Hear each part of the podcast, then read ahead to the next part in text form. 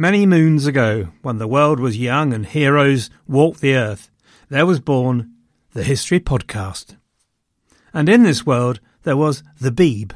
There was Lars Brownworth and a bloke called Mike Duncan, and we heard Mike and knew he was good. And so was spawned a new generation, wherein I was inspired by Robin Pearson, who picked up the mantle of the Roman Empire in Byzantium Robin, I'm glad to say, is still going strong, is still producing magnificent history and entertainment, and here is a message from him. Hello, everyone. This is Robin Pearson from the History of Byzantium podcast. It seems like you enjoy your history recounted to you by an erudite, funny Englishman. Well, I am also an Englishman, and if you like a bit of Roman history, then come join me for a thousand year epic of incredible highs and devastating lows. Check out the history of Byzantium wherever you get your podcasts, or go to thehistoryofbyzantium.com. For now, back to David. You should celebrate yourself every day, but some days you should celebrate with jewelry. Whether you want to commemorate an unforgettable moment or just bring some added sparkle to your collection, Blue Nile can offer you expert guidance and a wide assortment of jewelry of the highest quality at the best price. Go to BlueNile.com today and experience the ease and convenience of shopping Blue Nile, the original online jeweler since 1999. That's BlueNile.com. BlueNile.com.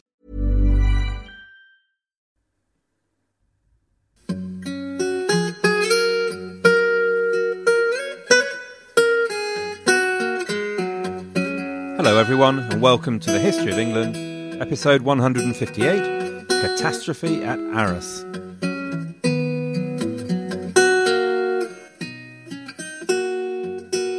Before we go on, folks and friends, I should let you know ta da!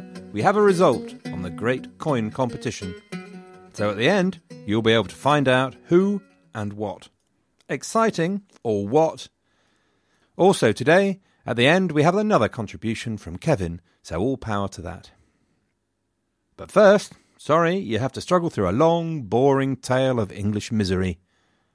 So, just to recap where we are from the last two episodes, and then today we'll try to leap, salmon like, to 1435.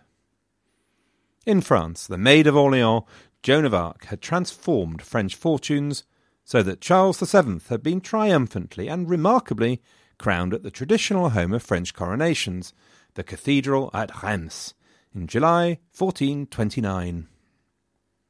In England, the fight between Beaufort and Gloucester had been resolved by Bedford's arbitration, and to the greater glory of the blood royal in the form of Gloucester. The rule of England was still very much by the Council of State, and the conciliar approach remained intact.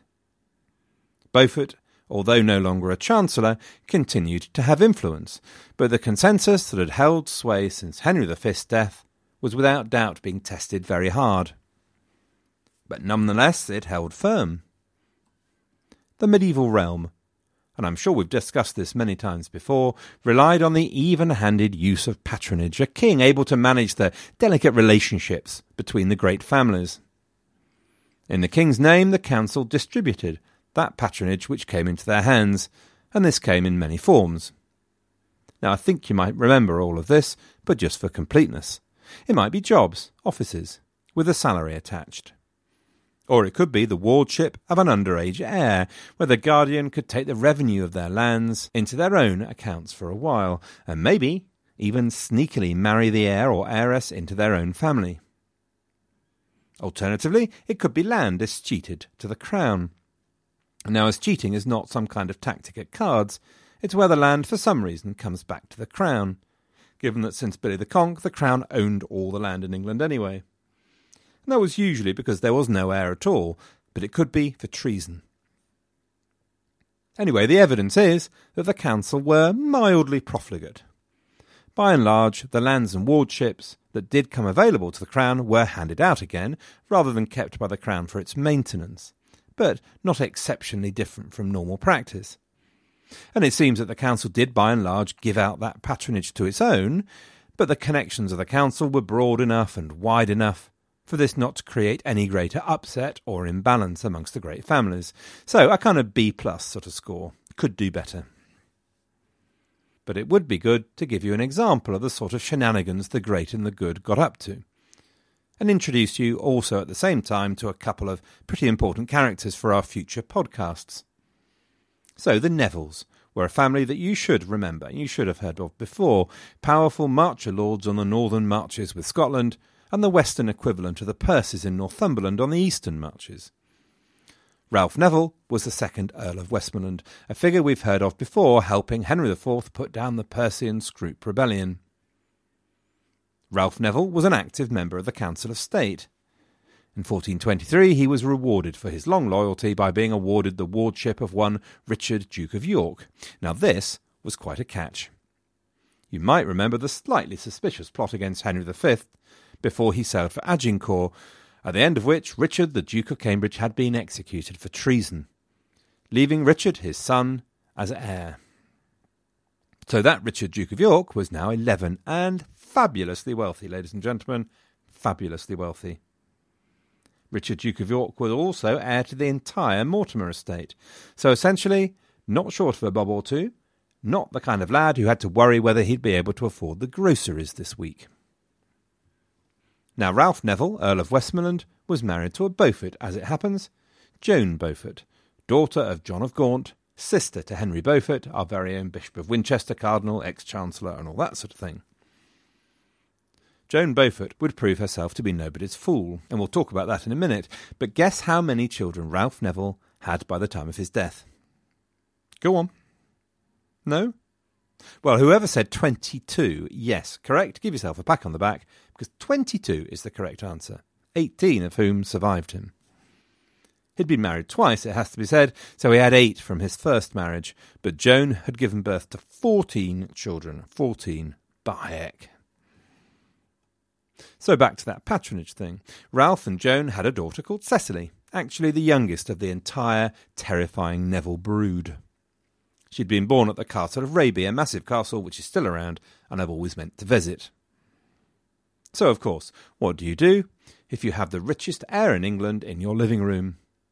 You marry him off to your daughter, of course. So, spookily, in 1425, Richard, aged 13, and Cecily, aged 9, were betrothed. That's the end of my point about the value of patronage, but I need to carry on, just for interest's sake, about the rich and powerful. So when Ralph Neville died in 1425, his wife, Joan of Beaufort, basically stitches up his children by his first marriage. Quite outrageous. And actually, she'd got Ralph's active involvement in the stitching up before he died. So his will, for example, bequeathed the wardship of Richard Megamillions of York to his wife Joan until Richard came of age, and his will basically stuffed his children by his first marriage. Thanks, Dad. Thanks the bundle. So poor old Ralph Neville, his heir, the Earl of Westmoreland spends most of his life trying to get his inheritance back from the evil stepmother, and largely, it has to be said, failing to do so. Family is important. Blood is thicker than water, is the message. Joan and Cardinal Beaufort looked after their own family, in this case, the Duke of Exeter, their brother, who got part of Richard of York's estates in Ireland. Anyway, Richard of York, Cecily Neville, remember the names, they'll come up again. So, where was I? Patronage, how it worked. So, essentially, the message is that the Council of State managed to hand out these kind of honours reasonably fairly, though fair dues, the closer your snout was to the trough, the more likely you were to get a bit of the swill. But the Council of State, and Bedford in particular as Regent of France, were in a panic. As we discussed last week, the Maid of Orleans had changed the whole complexion of the war, curse it and Charles the Dauphin had been crowned in Reims Cathedral. Something needed to be done. And in France, Bedford had a chat with his brother in law, the Duke of Burgundy. They decided a couple of things. First, they decided that the Burgundians would take over the war in the Champagne region and everything east of Paris. Effectively, this was the end of the current strategy, i.e., the creation of a new French monarchy through English arms. The maid may not have thrown the English out of France, as she said she would yet, but she had most certainly transformed the basic context. The English and Burgundians were now on the defensive. Secondly, they decided that a counterstroke was needed. And what could be more counterstrokey than having your own king crowned in Rheims Cathedral? So that was the plan. Get the eight year old Henry crowned King of France at Rheims Cathedral. And it seemed like a good plan. But it would have been unthinkable to your parliamentary buffety to have a King of England crowned King of France before he'd been crowned King of England. They'd be forced back to that you're all going to have to eat croissants thing that Billy the Conk had forced on everybody else. So, first of all, we have the magnificent coronation of Henry in Westminster Abbey. The whole thing was upgraded to bring it into line with the latest French thinking and pomp and circumstance. The thing went on for hours. Lord knows how the lad coped with it. Then there was a massive feast, and everyone had a hoolie. Yoy! Then in April 1430, a massive expedition left the ports of Sandwich and Dover for France, carrying with them Henry and 300 of his closest friends. And with him, incidentally, was a young man called Richard of York, now 19, and beginning to take an active role in public life. It's a powerful sign of the change in their fortunes that the English couldn't get to Reims. Actually, Henry held court at Rouen in Normandy for over a year, while they tried to organise it, but the way was blocked at Compiègne, which, despite the capture of Joan of Arc there, would not fall to the Burgundians. And so it was decided to go for second best, which was Paris. And fair dues. Paris was good enough, Notre Dame Cathedral and all of that. Standing in the way of Paris was the town of Louviers. Louviers was in Normandy, but Louviers had been retaken from the English by the Blessed Maid, and it took six hard months' graft to get it back. But eventually the path was cleared. And in December 1431, Henry was crowned in Paris. It was an uncomfortable experience, by all accounts. Everyone did their best and all, but there was no getting round the fact that it was all a bit rushed, and a bit panicky, and a bit rubbish. The food was apparently inedible, and they were out of town and back in Blighty by the end of January 1432, and without any of the usual bequests and traditions. Paris, by this time, felt a bit like a frontier town. So it was a nice try by Bedford and Philip, but to a degree the whole occasion emphasised Charles VII's triumph at Reims rather than counteracting it. Now, I thought it might be sensible to mention Catherine of Valois at this point, you know, Henry's mum, Henry V's wife. Catherine was with Henry when he went to France, although not present at the coronation. And indeed, up to this point, she had been very publicly visible at great occasions of state. But after the French coronation, all that changed. The Earl of Warwick became the king's protector. Catherine of Valois and her household were separated from the king's household, and essentially she was free to do what she willed, to go her own way, to call it a lonely day. Which was interesting, because in 1427 she had been at the centre of something of a panic for the parliamentary bufties and the Council of State. Queen consorts really couldn't marry Englishmen. The danger was that if they did, it would play merry hell with the delicate political balance. But unfortunately, Catherine had met the dashing young Edmund Beaufort, nephew of Cardinal Beaufort, and as a result had asked Parliament for permission to marry. Now, for Gloucester, the idea of a Beaufort marrying the Queen was distinctly unattractive. So the marriage was comprehensively blocked, or at least, if they'd wanted to proceed, they would either have had to have had the approval of an adult king, and such a thing, of course, wasn't going to be available for many years yet, or if they went ahead, Edmund would have to forfeit all his lands and live a life of love and penury. Edmund Beaufort wasn't ready for a life of penury, which is a shame, because Edmund Beaufort was destined to have an outstandingly rubbish military career, and it would have been great to get him off to the country where we could do less damage. But by 1431, Catherine had anyway met someone else, and was determined she wasn't going to be denied having a life. Now, her new lover was called Owen Tudor, of a Welsh noble house. There are all manner of stories about how they met, basically because no one really knew how they met. So loads of stories got made up instead, on the principle of never letting the truth get in the way of a good piece of gossip. One story had it that Catherine fell in love with him when she saw him swimming in his speedos, another that he fell into her lap while dancing, all manner of stuff.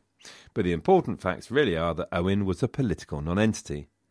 so it was unlikely that anyone would feel threatened. And to boot, he was a Welshman, and sad to say, in English law, Welshmen got a very bad deal that kind of reflected their position in English society. So, for example, they couldn't own land east of Offa's Dyke. So the point is, Owen wasn't a threat to anyone. And finally, Owen was up for it. He didn't have any land anyway, and you can't lose what you haven't got. So they married in secret while Catherine's son was getting crowned King of France. But the news, of course, quickly came out. And the marriage became a kind of open secret. Discreet, but not denied. And everyone had just had to accept it and go along with it. The marriage was accepted as legitimate, as were the offspring of the marriage. Owen was even given the enormous compliment of being made a naturalised Englishman. And in six years, Catherine and Owen had four children, one of whom died, and another, the youngest Owen, became a monk and lived out his life quietly. But the two other boys, Edmund and Jasper Tudor, would play an important political role. For the moment, Owen Tudor was safe, but when Catherine died in 1437, Gloucester came after him and had him slung into Newgate jail. It took two years for Owen to get himself out of jail, and he realised he'd never really be safe. But his sons were being brought up at Barking Abbey, and for the moment he was one step ahead of the law. Gloucester, meanwhile, had been enjoying the king's absence in France. Henry's coronation in England had brought the protectorship to a formal end, but as Beaufort was in France with the king, Gloucester was basically ruling supreme. And when the king returned, Gloucester decided it was time to make that clear to everyone. He had all of Beaufort's supporters replaced in the offices of state and replaced by his own men. Gloucester claimed a position as the king's chief minister, answerable only to the king. Now, this was the declaration of political war, and Gloucester thought he was in a good position to have finally seen off the Beaufort dog. But it was not to be. Hate it or loathe it, the men who Gloucester had dismissed were there for a reason, and the reason being that they were jolly good. And unfortunately, the royal financial situation, never great, took a dramatic fall for the worse as wool exports fell, disrupted, ironically, by Gloucester's very own adventures in Hainault. With the costs of maintaining rule in Ireland, Gascony, and Calais, normal revenues were completely insufficient to keep the wheels turning. One example year, in the 1420s, saw income at £64,000 and expenditure at £80,000. And that was typical. But the parliamentary buffters refused to budge, refused to vote taxation. Gloucester's regime was therefore completely undermined. But meanwhile, Gloucester's plan was to get Beaufort condemned for treason and completely out of the way and his argument was that Beaufort was both a cardinal, and therefore responsible to the Pope, and a bishop, and therefore kind of responsible to the king in their thinking. And although he owed his allegiance to the king, he was in fact giving his allegiance to the Pope. This is what they call pluralism, more than one ecclesiastical job at the same time. Though that was pretty common, it said, not just Beaufort. But anyway, the real problem was the struggle between the power of the Pope and that of the king. The policy of state was that loyalty of the English clergy belonged first and foremost to the King of the English. And so on this basis, Beaufort would be declared a traitor. But unfortunately, not for the first time, not for the last time, Gloucester had miscalculated, and miscalculated badly. Beaufort still had supporters, he still had his enormous wealth to help with all those deficits which he dangled in front of Parliament. So when the time came and Parliament was assembled, Gloucester watched in dismay as no one would break the silence and accuse Beaufort of treachery. The game was played, the game was lost. Instead, within a year, Bedford was back in England and Beaufort and his supporters were reinstated. That was not the end for Gloucester, though, and his political machinations, for with bulletproof self confidence he was next planning to turn his big guns on the big brother himself. One size fits all seemed like a good idea for clothes. Nice dress. Uh, it's a it's a t-shirt. Until you tried it on. Same goes for your healthcare. That's why United Healthcare offers a variety of flexible, budget-friendly coverage for medical, vision, dental, and more. So whether you're between jobs, coming off a parent's plan, or even missed open enrollment, you can find the plan that fits you best. Find out more about United Healthcare coverage at uhone.com. That's uhone.com. By this stage, we're in 1434, and it's probably useful to flip back across the channel and talk about what's been going on there since Joan of Arc had been laid low. The answer was that things weren't brilliant, but they'd stabilised. The war for England had become one of defence rather than attack. Bedford had organised defence around three sectors, led by local commanders Arundel, Willoughby, and Talbot. Each had something like 1,600 men under their command, spread around the garrisons. The Norman estates themselves bore most of the cost of the war, voting the equivalent of 90,000 quid over three years, 1432 to 1435. In the 1420s, the situation in Normandy had become reasonably positive. The Norman nobility had become partners with the dual monarchy in expanding southwards into Dauphinist France. After the shock of the fighting, economic activity had revived. In the early 1430s, the situation deteriorated, but not terminally so. The change in emphasis from attack to defence had an immediate impact on the numbers interested in taking part of the war, because there wasn't much to be gained in a defensive war. You know, you weren't going to go and conquer any land. And also, the risks were higher. The economy, not helped by bad weather and failed harvests, had gone into decline, and with it, local discontent with English rule had increased. That meant much more reliance on English only garrisons in towns, and in turn, that began to look like more of an occupation than a simple new Duke of Normandy. However, away from the borders, where the dislocation was worst, in the heartlands of Normandy, rents and harvests were still good, property values good. The political community was robust and renewing itself. So, not brilliant, but fine. Paris was another story. It hadn't helped that Henry had left as quickly as his little legs could carry him. Grain prices in Paris had reached famine levels. French raids frequently reached Parisian hinterlands, and it began to feel like bandit country. In 1432, Anne of Burgundy had died, Bedford had taken up residency in Rouen, and Paris felt abandoned. So when he came back over to England in 1433, Bedford had two main aims. He was going to get a grip on the governance of the country, reinstating Beaufort and the competent officers of state that Gloucester had removed in his coup. And he was going to re energise the country around a new offensive in France. Back to the offence. But England and St George, they don't like it Upham. Let's drive them across the Loire to glory. That sort of thing. Parliament was right beside him, and Bedford was able to set his own rules, Without a flicker of distress or irony, Parliament gave Bedford exactly what poor old Gloucester had been trying to get himself for a decade. The council was reduced to an advisory body, Bedford essentially had full reign. Gloucester was mightily miffed. What's he got that I haven't got? he fumed. Well, I don't know if he did fume that, but he was clearly fuming, and deep down I imagine that was part of the fuming, and he was to vent those fumes. He did this in 1434 when Bedford called a great meeting of the leading magnates and officers of state to put together a new war plan to turn it all around. While he was doing this, some of the military news coming back from France was more encouraging. Talbot was leading an offensive and regaining some strongholds that had fallen to the French. England appeared to have found a talented new young commander in John Fitzalan, Earl of Arundel, who intercepted and repelled an attempt by the Duke of Alençon to capture the Norman town of Avranches. But Gloucester had no interest in any feel good stuff. Instead, he launched criticism directly at Bedford himself, criticising the way he'd managed the war, even with the imputation of wrongdoing. And in April and May, the Grand Council erupted into chaos. Gloucester hijacked the whole event with a massively ambitious plan for a huge offensive on the scale of the Agincourt campaign.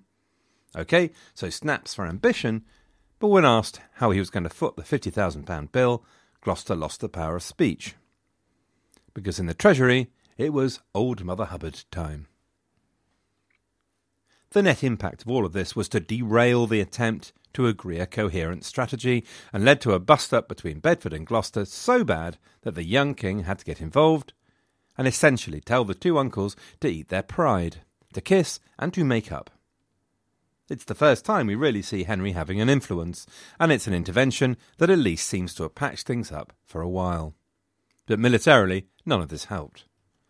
and while the mathering went on, the talented new commander got his backside kicked at the town of Cherbourg, and by 1435 Arundel was dead after having his leg amputated failed to save his life, and the war was once again going backwards. English hopes by now, in fact, had begun to turn to the idea of truce, or even peace. While the English had carried everything before them, there'd really been no point in talking the turkey of peace. But now that things were going pooward, there was a real desire to at least get a truce so they could begin to put their house in order. Now, as it happens, Philip of Burgundy was thinking the same way. He made no secret of the fact that he'd met the French in January and February, and he proposed to the English that they use the papacy as a mediator. The Pope had maintained a pretty neutral line throughout the war, and so he was the obvious choice as an honest broker. The truth is that the Armagnac constantly wooed Burgundy behind the scenes to come back to their side. Philip of Burgundy constantly considered it, constantly reviewed where the balance lay between the English alliance and a French rapprochement. And the balance was coming much closer down on the Armagnac side. Already, Burgundy had agreed a six year truce.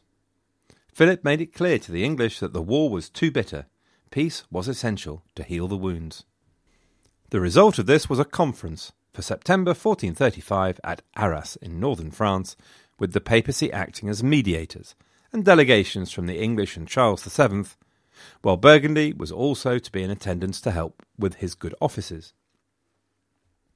Although the conference was supposed to start on the 1st of July, actually it took the best part of six weeks for the conference to assemble. This was the stuff of grand diplomacy.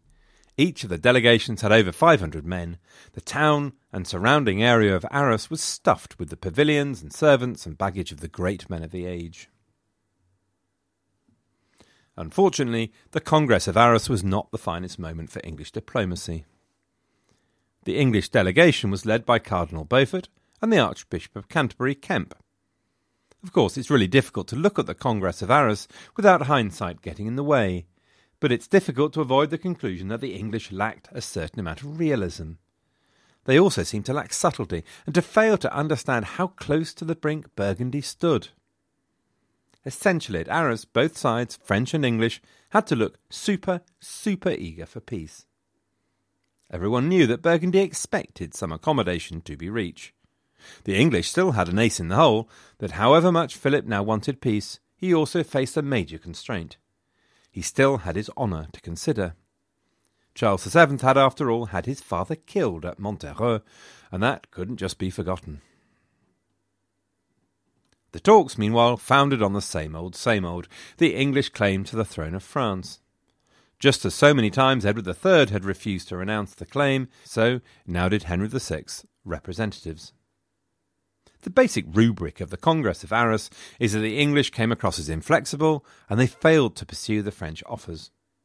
At best, this got to the point of an offer to swap Normandy, marriage of Henry to a royal princess, and use of the swivel chair at weekends in return for England's dropping of their claim to the French throne.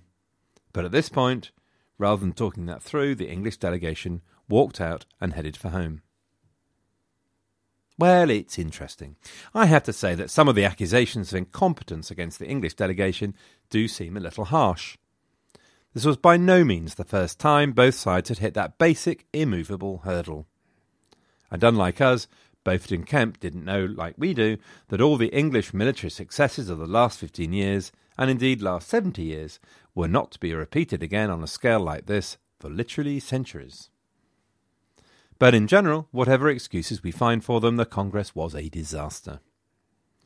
Probably the biggest piece of idiocy was to walk out, because it completely ignored the fact that this left the French and Burgundians in Arras together. But nonetheless, on the 6th of September, the English left. Philip the Good had seen enough. The Pope's mediators came to talk to him. Philip pointed out he was bound to the English by a treaty. Pshaw, said the papal guys, pshaw. Don't worry about that, Gov. We can fix that with God.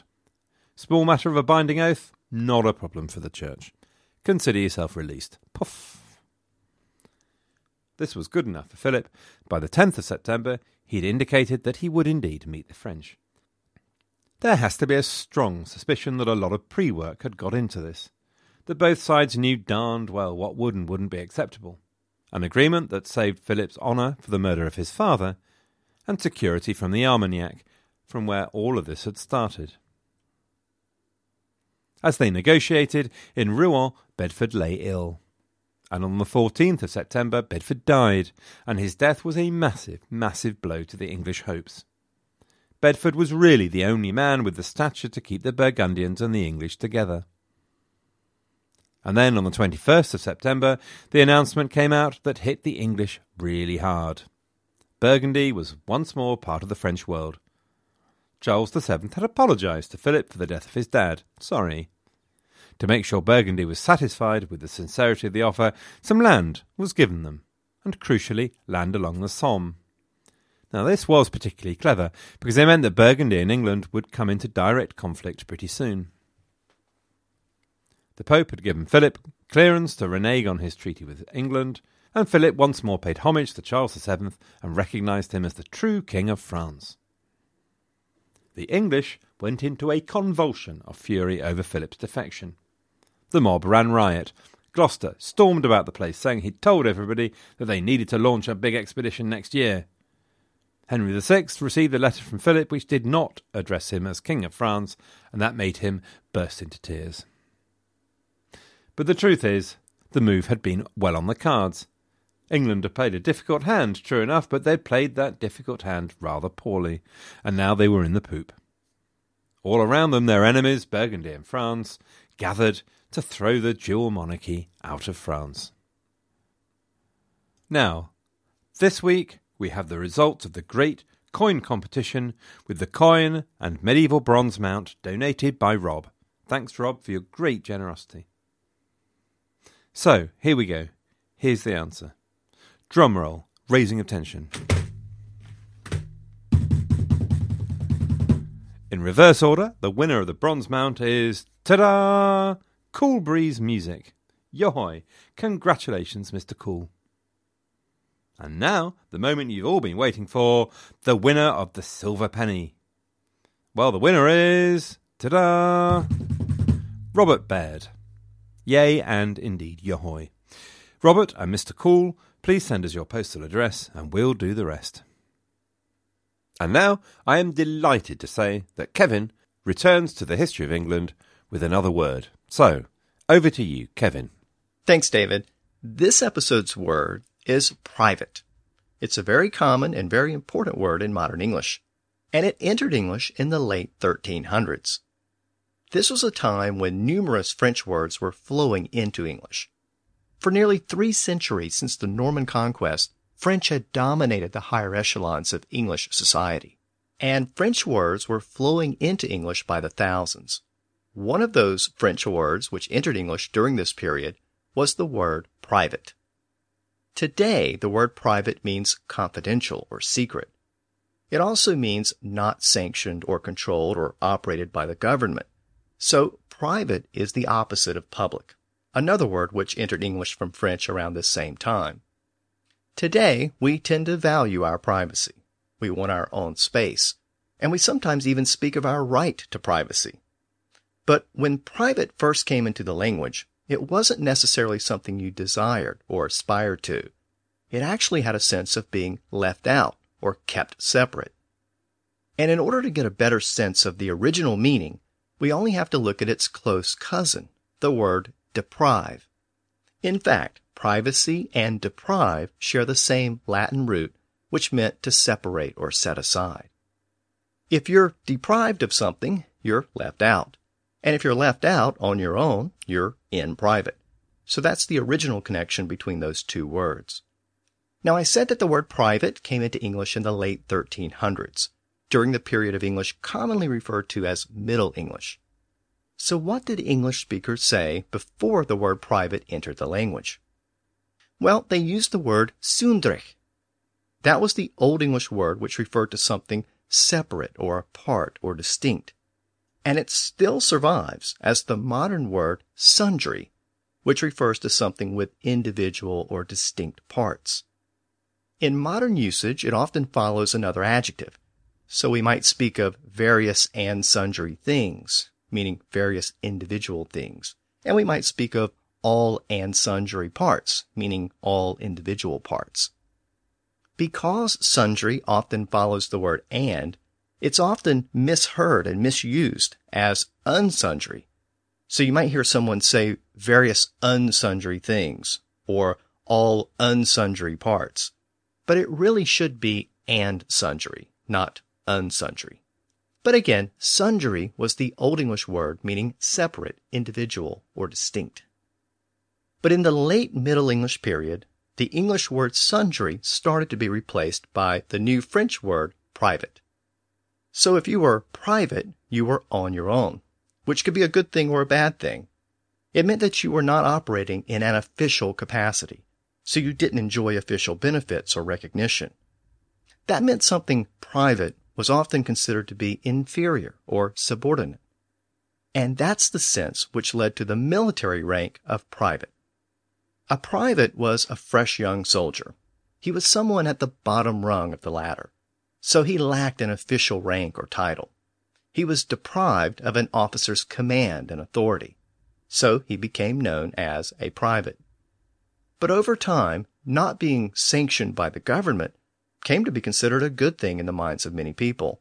So as people sought to do things on their own, the term was used to describe activities done in a non-governmental capacity and that led to terms like private enterprise and private school and private property. In the 1600s, it led to the word privateer, a private ship owner who used his ship for the government's military purposes. It also led to the term private eye, as distinguished from an official police detective. So today, being private doesn't necessarily mean we're being left out. It's something that many people actually try to achieve. So that's the word private. Back to you, David. Brilliant. Thanks, Kevin. So that's pretty much it. Just remains for me to thank our donators. So thanks to Bart, Christian, Brenda, Scott, Simon, Nancy, Michelle, Brad, John, Janita, Matthew, Cool, Simon, and David. And thanks to all of you for listening. Have a great week.